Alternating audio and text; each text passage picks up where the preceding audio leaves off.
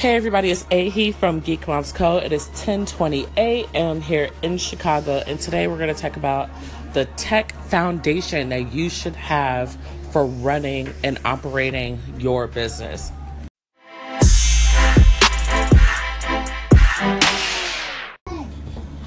So, what is a tech foundation? Like, that could really mean anything. And, like, buzzwords, like, they could be one thing one day and another thing the next day.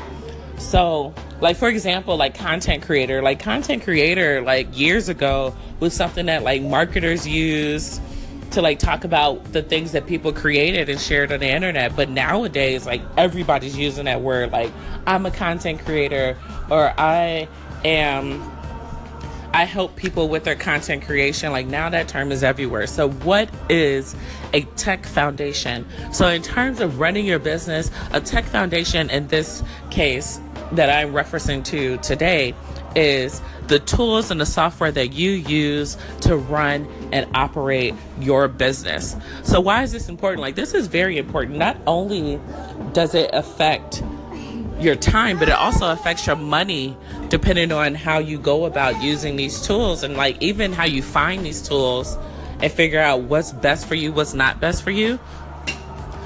So, for example, like me and my note taking, I take notes on my MacBook notes, I take notes on Google Keep, I take notes on Evernote, I take notes on Trello, and I take notes on Asana. So, that is a lot of time that I spend just jotting down notes. And it takes even more time to update everything and to sync everything. And then in some cases, like if you're going beyond just using like Evernote and Asana, you could be paying for software that helps you take notes and quote unquote sync everything. But guess what I'm using the most? I'm using a notebook and a pen to take my notes. And that's the most efficient way that I get stuff done. So I, I wasted all this time like writing in all these different so, uh, tools, and I ended up like using none of them. Like it's good to like have the notes. It's like almost for me, it's like an encycl- encyclopedia.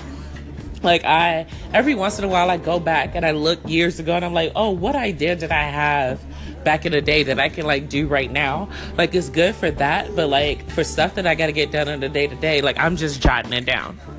So you have to look at the processes that you do every single day and determine like okay what tool is best for when i'm checking my emails? What tool is best when it comes to scheduling? Right now i downloaded an app called any.do or anydo i paid $2.99 a month for it and i haven't looked at it once since i purchased it and like that's money that's down the toilet. So you have to think about like, okay, what's gonna work for me? How do I work? What do I use that helps me work? And can I find either a cheaper option or a better option for me to accomplish the task that I want to accomplish? So when it comes to operating your business there's several steps that you need to take before you like determine like what your foundation is. And then also like a, a big benefit for having your foundation is when you start onboarding people you already have a set list of things that they need to get accustomed to so you can easily communicate with them and start getting work done. For example like when you get hired on a job you're going to use certain software to build out whatever you're building. You're going to use certain software to communicate with each other. And like that becomes the standard for everybody. So you want to create that standard for yourself. And you have to realize also that when you are a solopreneur or what I like to call a DIYer, and you are pretty much doing everything yourself, you're operating everything yourself, that is going to look completely different from somebody who's going to have a team. So, we're going to jump into what things should you be looking at as far as your foundation and what you're going to need to help run your business better.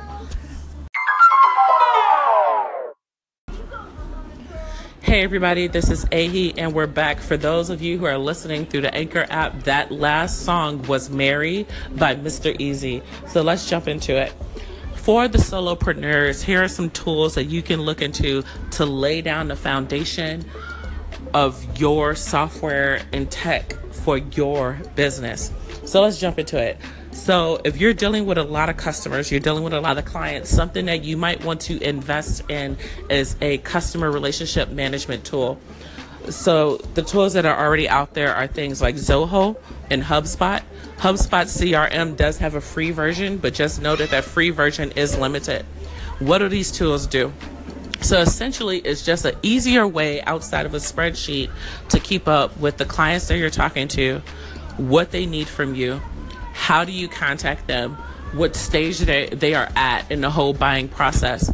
And if you have a lot of clients and you get things mixed up, it's best that you have a tool like that because now you might be dealing with 10 clients but then in the middle of 2018 you might have 50 60 70 80 90 clients how are you going to keep up with everybody?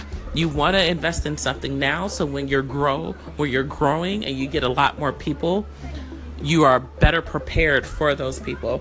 So invest in a CRM tool. Also, when you're dealing with multiple clients and customers, you want to have a project management tool. This is especially if you are in a service based industry. For products, it's a little bit different. You can use these, you can still use a project management tool, but you may have to be creative on how you're going to use it when it comes to your products. But for those who use services, it's best to have a tool that keeps track of all the work that you have to do for your customers and what stage that work is at. The most common stages are things I have to do, things I'm doing, things that are done, and things that are blocked by something else. That's the simplest way that you can go about keeping track of all the different projects that you have to do and all the tasks that you have to do for those projects. Some project management tools that I could call out right away is Trello and Asana. Something else that you can have in your foundation is something to help you with scheduling you need to have a schedule for your day for when you're operating your your work but also you need to have a scheduler for when your actual customers want to talk with you. You want to carve out a specific time of your day for people to talk with you. And it may be hard to do a lot of back and forth to figure out when people are free. I have done that. It does get annoying. People do forget. So you want to have some type of tool that says this is the day, this is the time, here's your reminder, this is how we're gonna it's gonna go down. So having that tool makes life a whole lot easier. Some scheduling tools is Calend Calendly is C A L E N D Y. There's also Acuity, and then there's other tools that you can use for keeping up with your schedule for consultations. So then another big chunk that I won't get too deep into today is your content management and your automation. So I was debating whether or not to keep them together or keep them separate. It's really difficult to kind of figure out which one to do. But essentially, what you want to do is have a tool that keeps up with all of your content, like your social media posts, your images, your graphics, your videos, your articles, your blog posts, all of that stuff needs to be stored somewhere. And it could either be in your notes like Evernote or you can have something that actually schedules out your post like Planoly and Buffer, Hootsuite. Those are some good ones to go with. Also, you have to figure out what platforms you are sharing your content on. That helps determine what tool you can use to share your content. And then with automation, there's emailing like MailChimp, there's Facebook bots, there's Twitter bots that you can use that responds to messages in a certain way or look for keywords that can help you like reach out to people.